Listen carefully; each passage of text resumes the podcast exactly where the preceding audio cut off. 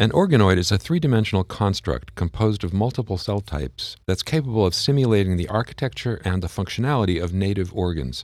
Organoids are one of the latest innovations in the quest for a model to recapitulate physiologic processes of whole organisms.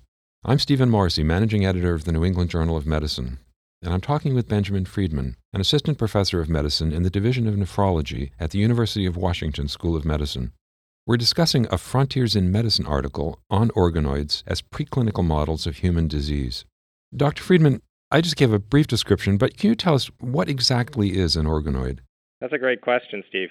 The way I define it, an organoid is a multicellular unit in vitro that can recapitulate the structure or functional characteristics of a particular organ or tissue in the body. You know, this can take many forms, just as the organs in our body take many forms, and exactly whether something is an organoid or not can sometimes be a little bit debatable. But overall, you're looking for something that has a complexity and multicellularity and three dimensionality that's distinct from the traditional monolayer cultures that everybody is used to growing in the lab. And how are these organoids made? You can make them a few different ways. One way is to start with stem cells, where you actually generate the structure as the stem cells differentiate and these self organize to form the organoid. And this can be done from either adult stem cells, as is the case with the intestinal organoid, where you have these stem cells in the body that are constantly regenerating the tissue in the intestine. Or it can be done from pluripotent stem cells, which goes all the way back to the earliest stages of development. That's very important for organs like the kidney, which we study, where you don't have these types of adult stem cells in the body that are constantly growing these new structures. Instead, you're bequeathed with them at the beginning of your life, and then you have no longer an ability to generate them. Um, it's also possible to generate organoids from somatic cells, in other words, from cells within our body that are not stem cells, and in this sense, take the cells out and you allow them to try to reconnect with each other the way they were in the body. So there's various ways and recipes, and it's all tailored to the particular organ or tissue that you're interested in. So, as you say, your lab generates kidney organoids. Is that done exclusively with stem cells? And then, once made, what research do you conduct using these organoids? I wouldn't say it's exclusively done with stem cells because you can generate structures that are a little similar to what you see in the kidney, even from adult kidney cells. But the beauty of the stem cell is that it really can self organize and form these intricate structures that are similar to the nephrons in our body, which are the subunits of the kidney, if you will. And these have been very difficult to generate using adult cells, but can be generated relatively efficiently from pluripotent stem cells, which include both embryonic stem cells as well as iPS cells. And you know what we're using them for in the lab is to really understand that process of how the kidney nephron develops. And moreover, to use it as a basis for understanding the kidney disease phenotypes that we see in the clinic. Beyond nephrology, what do you see as the major applications of organoid technologies?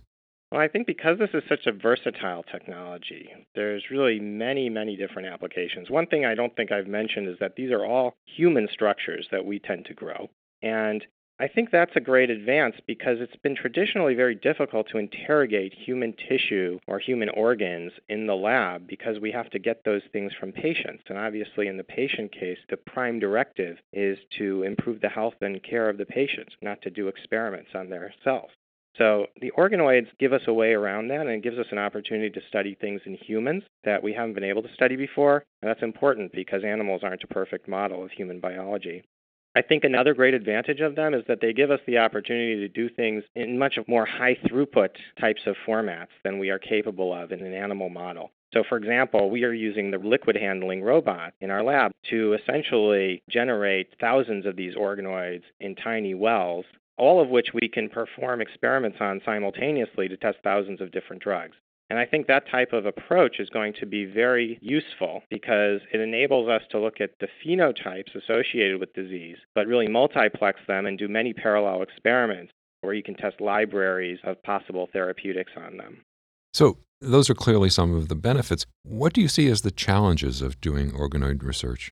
Well, I think one of the challenges is that we have to remember that these are not actually organs. I don't even use the word tissue to describe an organoid. Uh, it doesn't have a blood supply. It's missing some of the basic elements that would normally be present in the organ. And in many cases, we can't actually watch it work the way that an organ would work. So these are serious drawbacks. And I think there's a risk of learning something in the organoid that isn't actually true in the organ. So we have to be very careful not to let ourselves be led down blind alleys. The work is also more expensive and tends to be more labor intensive and less predictable than work in traditional monolayer systems or with immortalized cell lines.